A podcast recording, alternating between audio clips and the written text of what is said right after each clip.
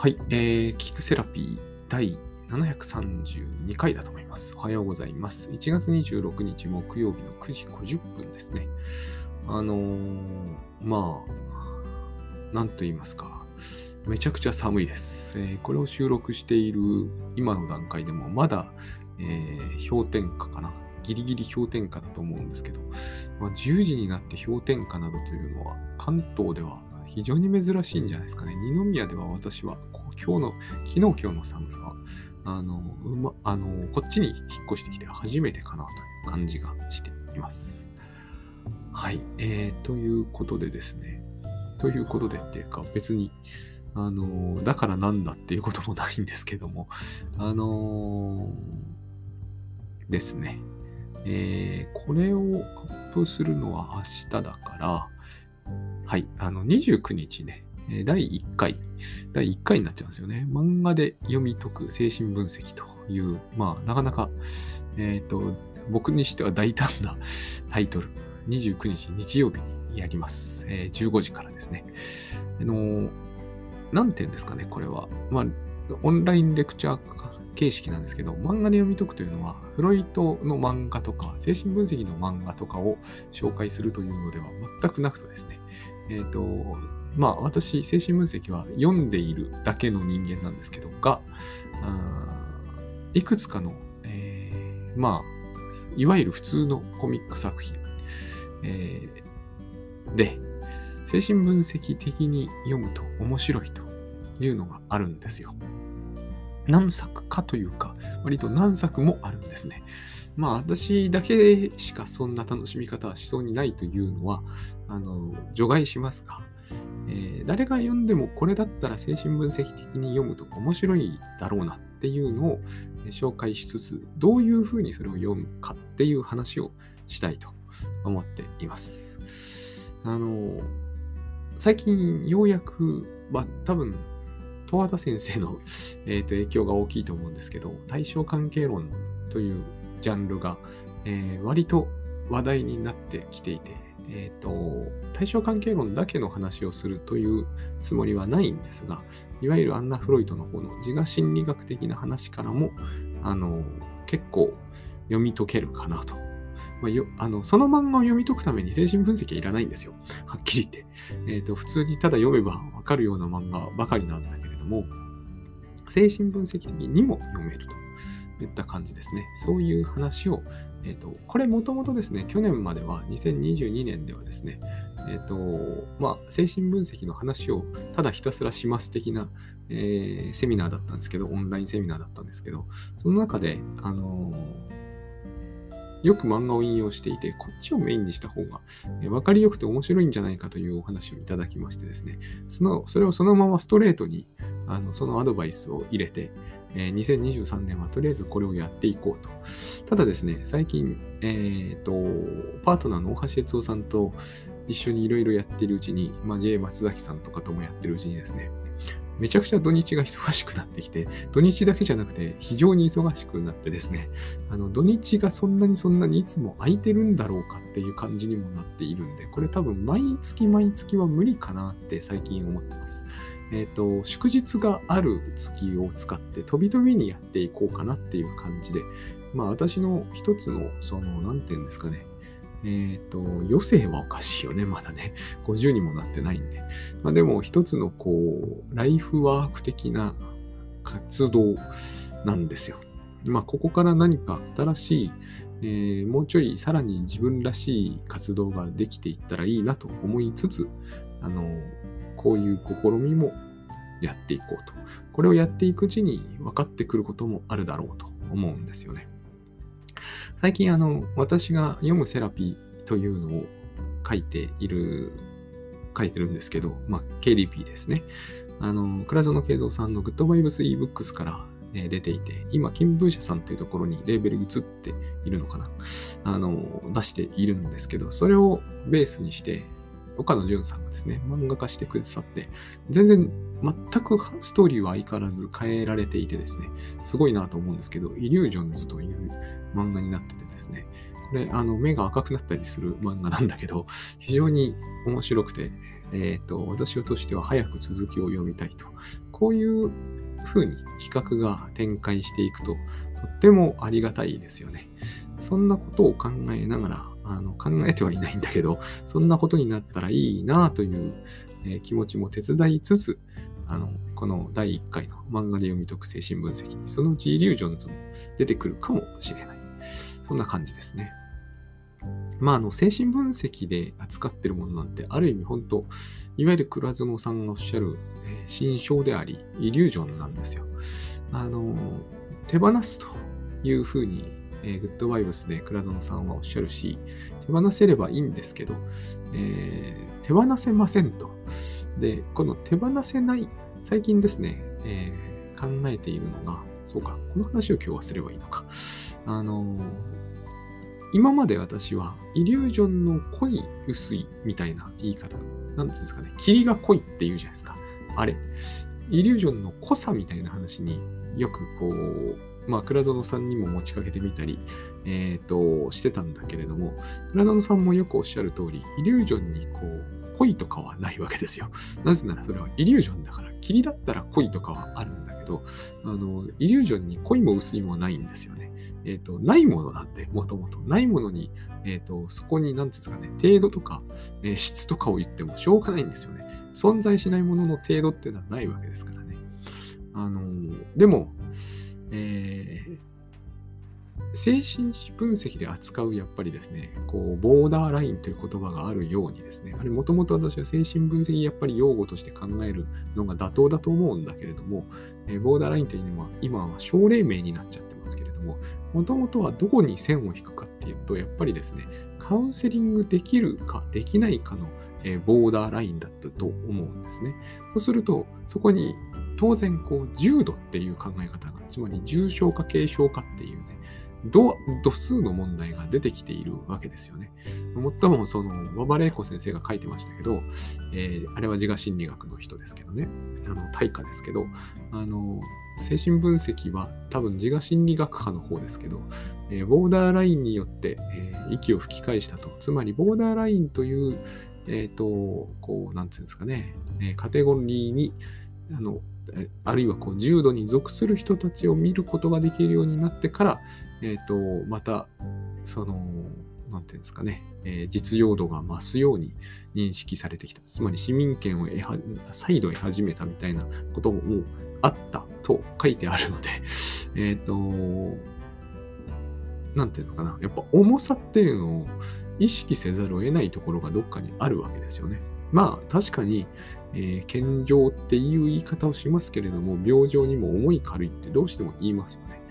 で、そうすると、これって何なんだろうと。えっ、と、確かに、えー、なんていうんですかね。こう、幻覚とか妄想とか、えー、被害妄想っていうこともありますけれども、うん、それが非常に厳しいな、この人のは、あの妄想のこう、こだわり度は強いなって感じる人もいれば、割とこう言われるとすぐ、ああ、そうだねって言って、こう、パッと振り払える人もいることはいる。そこにどうしてもこう妄想の濃さみたいなものを考えてしまうんだけど、これはつまり妄想の濃さというよりは、えー、妄想に対する、えこだわりの濃さなんですよね。でつまり手放せない度が問題になっているんだろうなと思うように最近なっているんですよ。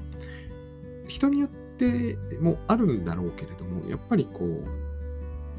状況によってですよね。状況によってこだわってしまう心理状態が、えー、強くなってる時と、そうでもない時とかある。だから、あのこの妄想は妄想じゃないぞと思っている程度によってですね、えっと、妄想そのもののこうリアリティとか、えー、合理性とはもともとやっぱりこうやって言うとありますよね。ないっていうのがよくわかる。妄想に合理性とかがあるはずがないので、妄想にリアリティがあるって言い方も大変おかしいんで、リアルじゃないから妄想なわけですからね。あのー、そして、旗で聞いててもそうなんですよ。人のはわかるんですよ。これもグッドバイブスのよく言うところだし、精神分析でも最近、最近じゃないんだろうけどね、あのよく見かけるんだけど、えっ、ー、と、人のはわかるんですよ。自分のは、えっ、ー、と、自分のは分かっててもそれに、えっ、ー、と、こだわるんですよね。手放したくない。つまり手放したくないという意思意志に近いですけれども、意識の強さとその妄想の濃さみたいなものが、えー、相関する。多分、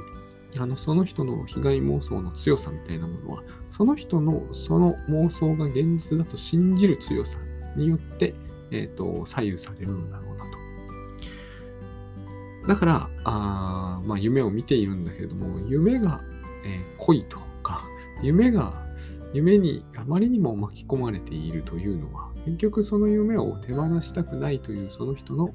気持ち次第だろうと。その気持ちが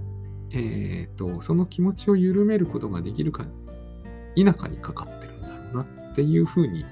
えー、本当に最近は思います。自分自身についていってもですね。自分のもそうですよね。えっ、ー、と、この妄想だけは、えー、手放したくない。変ですけどね。そんな風には思ってないんですよ。これは妄想じゃないって感じがするんですよ。ただ、えっ、ー、と、これほどこの話はしてますしね、えー、倉野さんにも、えー、散々聞いているんで、そうはやっぱり思わないですよね。あの、これは妄想っぽいよなとは思ってるんですよ。思ってるんだけど、あの、なんかね、手放してはならないような、そう、手放してはならないような気がしちゃうんですよね。で、やっぱり人のはわかるけど、わかるけど言えないですよ。あの、それは妄想だとか、手放せば済むと言いにくいんですよ。そう言われると腹が立つのはよくわかりますよね。自分のことを思えば。あの、今でもそうですけれども、やっぱりこう、お金がなくなる不安とか、えー、まあ、どうでもいいようなことで、えー、奥さんが心配している時とかに、ついなんかこう、どうでもよくないと言いたくなってしまう。うつまり、その心配自体は妄想なんだけど、どうでもよくないと言いたくなってしまう私っていうのも、もう夢にとらわれ始めているわけですね。それどうでもよくないって言わなくていいんですよ。目が覚めるのを待ちゃいい。目が覚めるのを待ちたくないというの時に、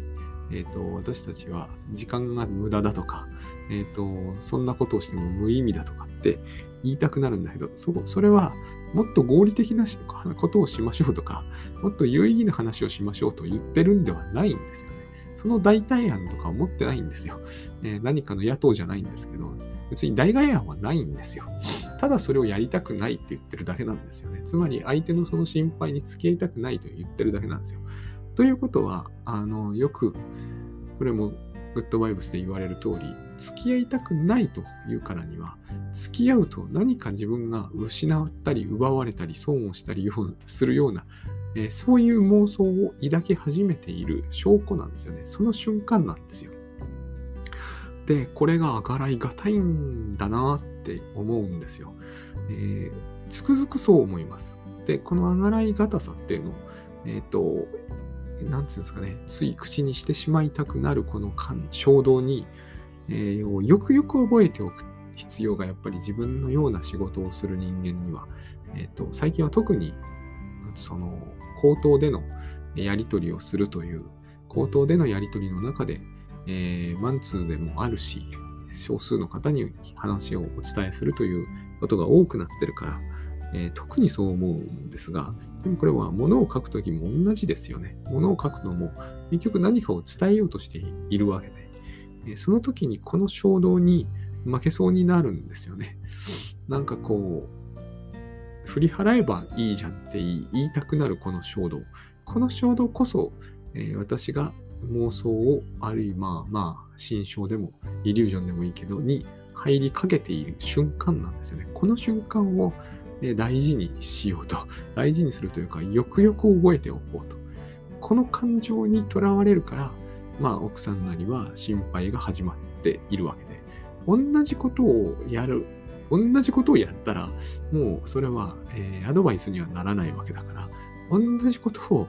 えー、やらないようにしなきゃいけないんですよね。こういう時に、えー、倉園さんであれば、え与えるとか、ギフトモードとか、あるいは信頼するとかっていうキーワードが出てくるわけです。これはもう本当に全部正しいんで、次から次へと出てくるんだけど、あがらいがたい感じが私はやっぱりするんですよね。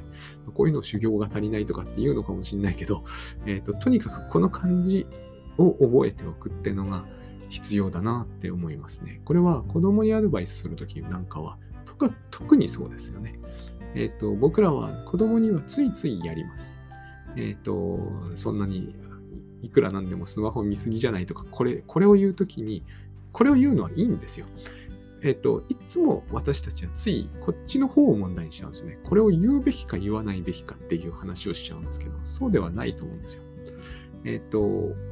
これを言う言うことも言わないことも選択できる状態を確保できているかってことの方、そっちが大事なんですよね。あの、えっ、ー、と、can't help ing っていう、えっ、ー、と、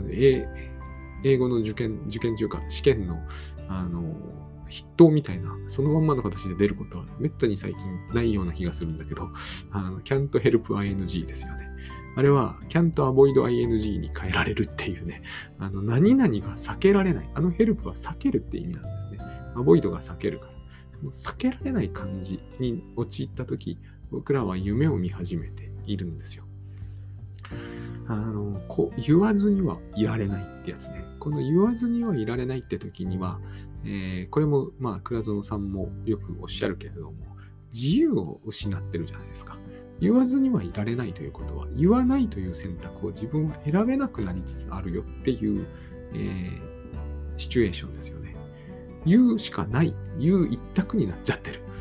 これでアドバイスをするっていうのはおかしいんですよね。例えば、うちの子が、あのー、5時間も6時間もスマホを見ていると。彼女が陥ってる状態っていうのは、つまり、まあ、これは、サンプルですよ。そういうことがあったっていうんじゃなくてね、まあ、ありそうな話だけど、あの、その、友達とのでも何でもいいんだけど、ずっとスマホを見ていると。スマホ見る一択になってるわけですよね。ここ、これを見て嫌だと思うから、えっ、ー、と、もういい加減にしたらという一択になっちゃう。この一択になっちゃう状態をお互いが持っちゃうというのが、僕はその一番まずいと思うんですよ。で、えっと、これが一番まずいかな。これをやると、大体、えー、いい状態にはならないですよね。あの、今だったら娘ももう中学生だから、ほぼ喧嘩に近い状態に多分入るんですよ。それしかなくなるんですよね。で、同じことを言ってもいいんだけど、えっ、と、言っても言わなくてもどっちでもいいんだという状態だったら言えばいいんですよ。このいつでも僕らは、えーと、自由を確保した状態で、えーと、物事に対応しないといかんのだろうなって思うんですよね。この状態にないと、え、ー、と、物書くんであったとしてもですね、これはもう can't help ing で書かざるに、書かざるを得ないみたいになっちゃったらダメだと思うんですよね。やっぱり、あの創作っていうのは自由な活動なので、えっと、常にそれを書いても書かなくてもいいんだけど書くっていうのが、え、いい状態で、えっと、それを書く一択、これを書く以外の選択の余地は一切ないという状態は書かされているわけだから、えっと、そういう状態で物を書いているということは、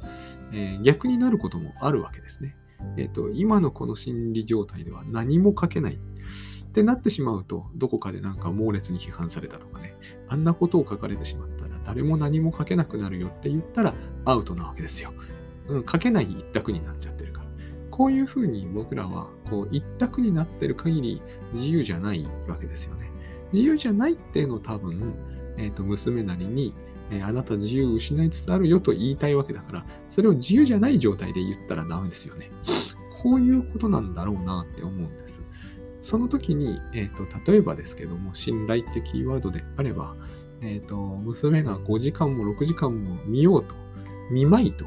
えーと、娘の幸せには何ら差し障りはないとか、あるいはどっちである娘であっても、えーと、自分が愛する娘であることに変わりはないとか、この種の話は、グッドバイオスではずっと出てきているんだけど、えーと、どれを出してもいいんですよね。そうそのどれであってもですね、えーと、言っても言わなくてもよくなりますよね。100%の存在が100%の存在であるということに違いがないならば、え、ー、と、スマホ見ようと見まいと、どっちでもいいわけじゃないですか。だから、どっちでもいいんであれば、えー、言っても言わなくてもいいわけですよね。言っても言わなくてもいいという状態でなら言ってもいいんですよ。言うしかなくなったら、つまり、ここでスマホを見続ける娘は嫌だってことになっちゃったらダメなんですよ。それは条件付きってことになるので、条件付きの愛ってやつですね。あの、そういう話なんですね、これは。どれをとっても、どこをとってもね。だけれども、えーと、なぜかあがらいがたく感じる。なぜかこのまま娘が読み続けていると,、えーと、目が悪くなるんじゃないかとか、えーと、性格が歪むんじゃないかとか、どっかで吹き込まれたようなことを、えー、とよぎったらですね、まず、えー、それは覚えておかないといけないと思うんですよ。えっ、ー、と、私はこういう時、一択になってしまう。この一択、えっ、ー、と、言わざるを得ないと言わなければいけないんだという気持ちにさせられた時に、えっ、と、これと全く同じことがあらゆる人の心の中で必ず起きる。少なくともそういうことが起こるからこそ私は仕事を得ることになる。この種のことに、つまり、キャントヘルプの状態に悩むという人の心理があるからこそ、何かを求められるわけですよね。これが誰もないんだったら、え、誰も何も求めなくなるはずなんですよ。私なんかには。これを何とかしてくれという、え、訴えなわけですね。もし私がクレームをもらうんだとすれば、これを何とかしてくれと言われているのに、え、ー、と、これを何とかすることができていないっていう結果に対して何かが来るんだろうと思います。もちろん、えー、私としては、えー、少なくともですね、え娘とか奥さんとかはともかく、うちの親とかはともかくね、えっ、と、少なくとも100日チャレンジとか、今では3ヶ月チャレンジとかの人には、えー、間違いなくですね、私の気を晴らすため一択ということはありえないんだけど、でもやっぱりなんかですね、もっとこう赤の他人であれば、それこそですね、こう慎重にしないと、慎重にっていうのかな、まあ結局巧みにやらないと、えー、これはうまくいかないんだろうなって思います。だからこそ、奥さんとか娘でとちっててはダメなんですよね。そういうことっていうのも時々、時々というか割と頻繁に、倉園さんがポッドキャストとかでお話になってますけど、あの、身内だったらですね、えー、少々の失敗を多めに見てくれるんですよ。だからこそ、なおのこと、あの、まあ、いい訓練になるわけですよね。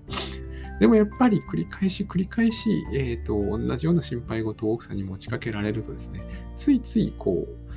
もういい加減にその心配やめようよって言いたくなるわけですよ。これを何とかしなきゃいけない。これこそが、えっ、ー、と、例えばこう、心配するのはもうその辺でにしておいたらって言いたくなるとか、えっ、ー、と、そういうふうになった時というのは、つまり選択の余地が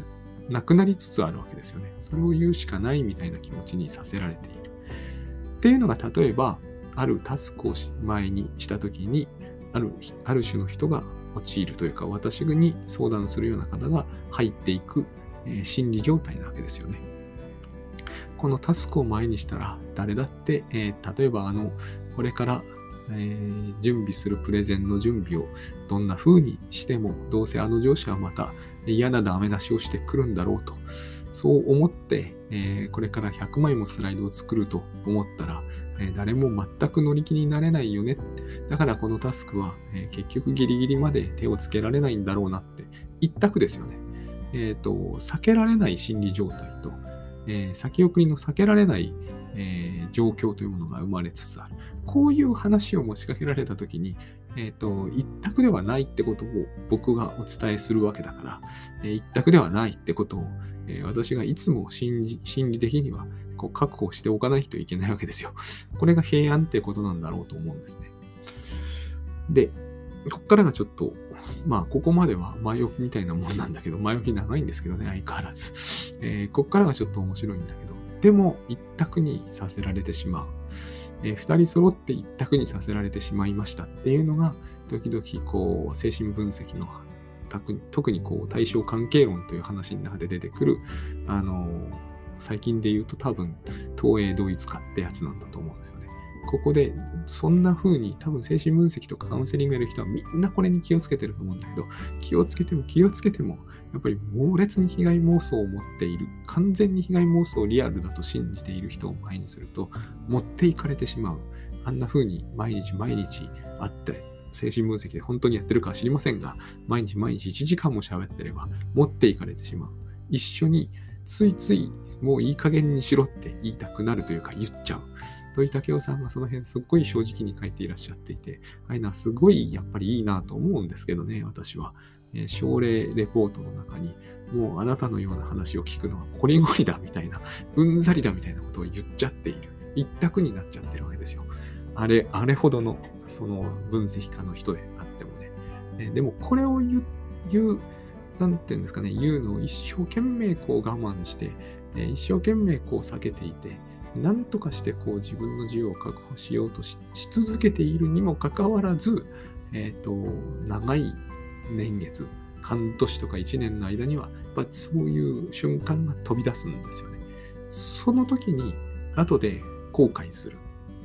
あの時はこういうふうに言うこともできたはずなのに言えなかったみたいなことを書いている。にもかかわらず、患者さんがもうそんなこと言われたから来るのは二度とごめんだと言って来なくならなかった時に物事が前へ進むんですよね。すっごい厳しい、えっ、ー、と、夢ですよね。妄想の中にどっぷり浸った時、浸っている人とずっと接してると一緒になって夢をついに見始めるんだけど、先に目を覚ますことが隣の人ができると、え、ー、と、その人がそれこそ20年も30年も見続けていたような夢から覚めうる瞬間があるみたいな話。これがやっぱり僕はあの今ではですね、精神分析というものの、一番の読ませどころだなって思いますね。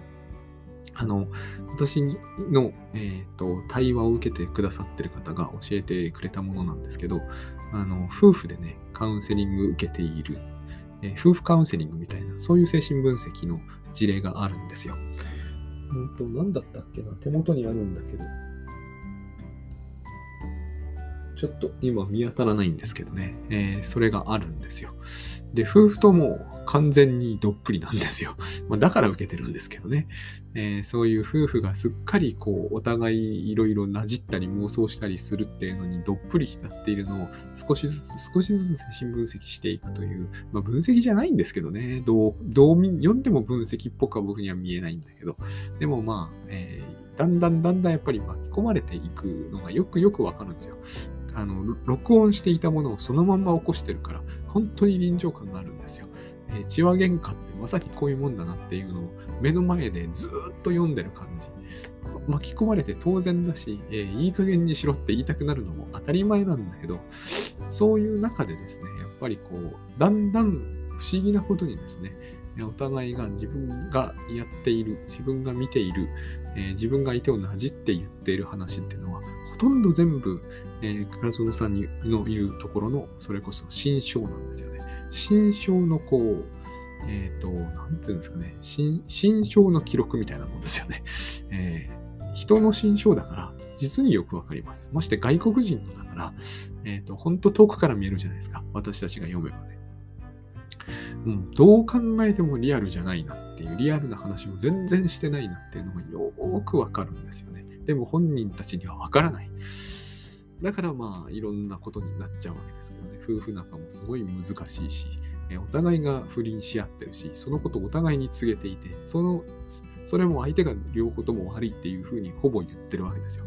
それも多分あれだって一部抜粋だと思うんですよね。でも実に読ませるし、実に面白いわけです。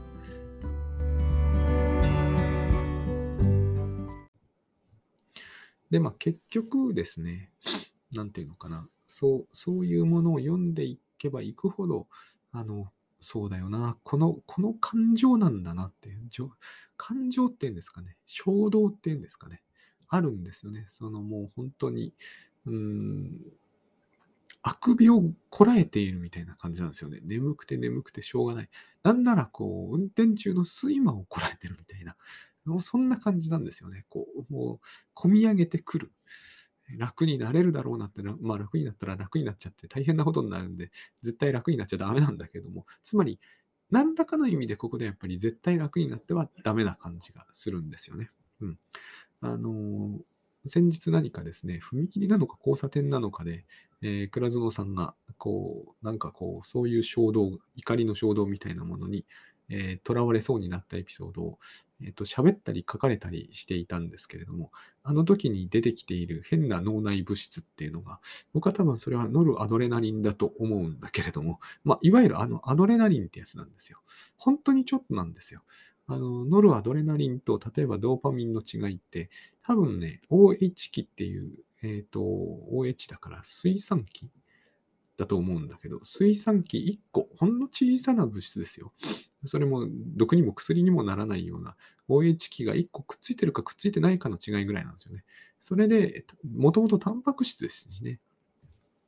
そんなものなんですよ。そんなものが脳内に、しかもごく少量ですよ。ドバッとっちゅったって、脳なんてでかいわけじゃないですから。まあ脳でかいけどね。でも本当に小さい物質がドバッとっちっても、ほんの少量がわっとこうね、動いただけでも僕らはその衝動にこうのめのめり込みそうになってしまう。まあ、ある意味、あれ、すっごい強いと思われている性衝動みたいなものだって、そういうものなんですけどね。ドーパミンとか、ノルアドレナリンとか、アセチルコリンとか、そういった、えっ、ー、と、組成式見ると、どこが違うんだっていうぐらい、まあ違うんだけど、えっ、ー、と、ちょっとした違いのものの物質がこう流れ出るか流れ出ないかによって、僕らの感情っていうのは大幅に揺れ動くんですよね。えー、それこそ、えっ、ー、と、なんかね、抱き合ってこういるところから殺し合うところぐらいまでの触れ幅があるんですよ。その触れ幅を作り出す物質っていうのがほんの小さな、ほんのどうってことなさそうなタンパク質が、えーと、脳のここに少しこうまとめて入ってくるか来ないかぐらいな違いでしかない。だから、これも私も全くそうだなと思うんですけど、えー、最近はジェーマス・サキさんすらおっしゃいますけどね、倉野さんがよくおっしゃってた通り、えーと、気分とか気持ちとかやる気とかいうものは全く当てにならないっていうのは本当にそうだと思うんですよ。あれがふわっとこうゆらっと揺れるのはなんつうんですかね、昔あの、天秤ばかりってあったじゃないですか。あれで理科の実験とかしてるときに、えっ、ー、と、奮動、小さなね、えっ、と、1円玉ぐらいのやつを反対に乗せるとガタンとなるじゃないですか。ああれよりもさらに微妙なんですよね。本当にわずかなきっかけをきっかけとして、こう、うわーって動いちゃう。そんな感じのものなので、脳の中で起こってることって、まさにそんな感じのことなので、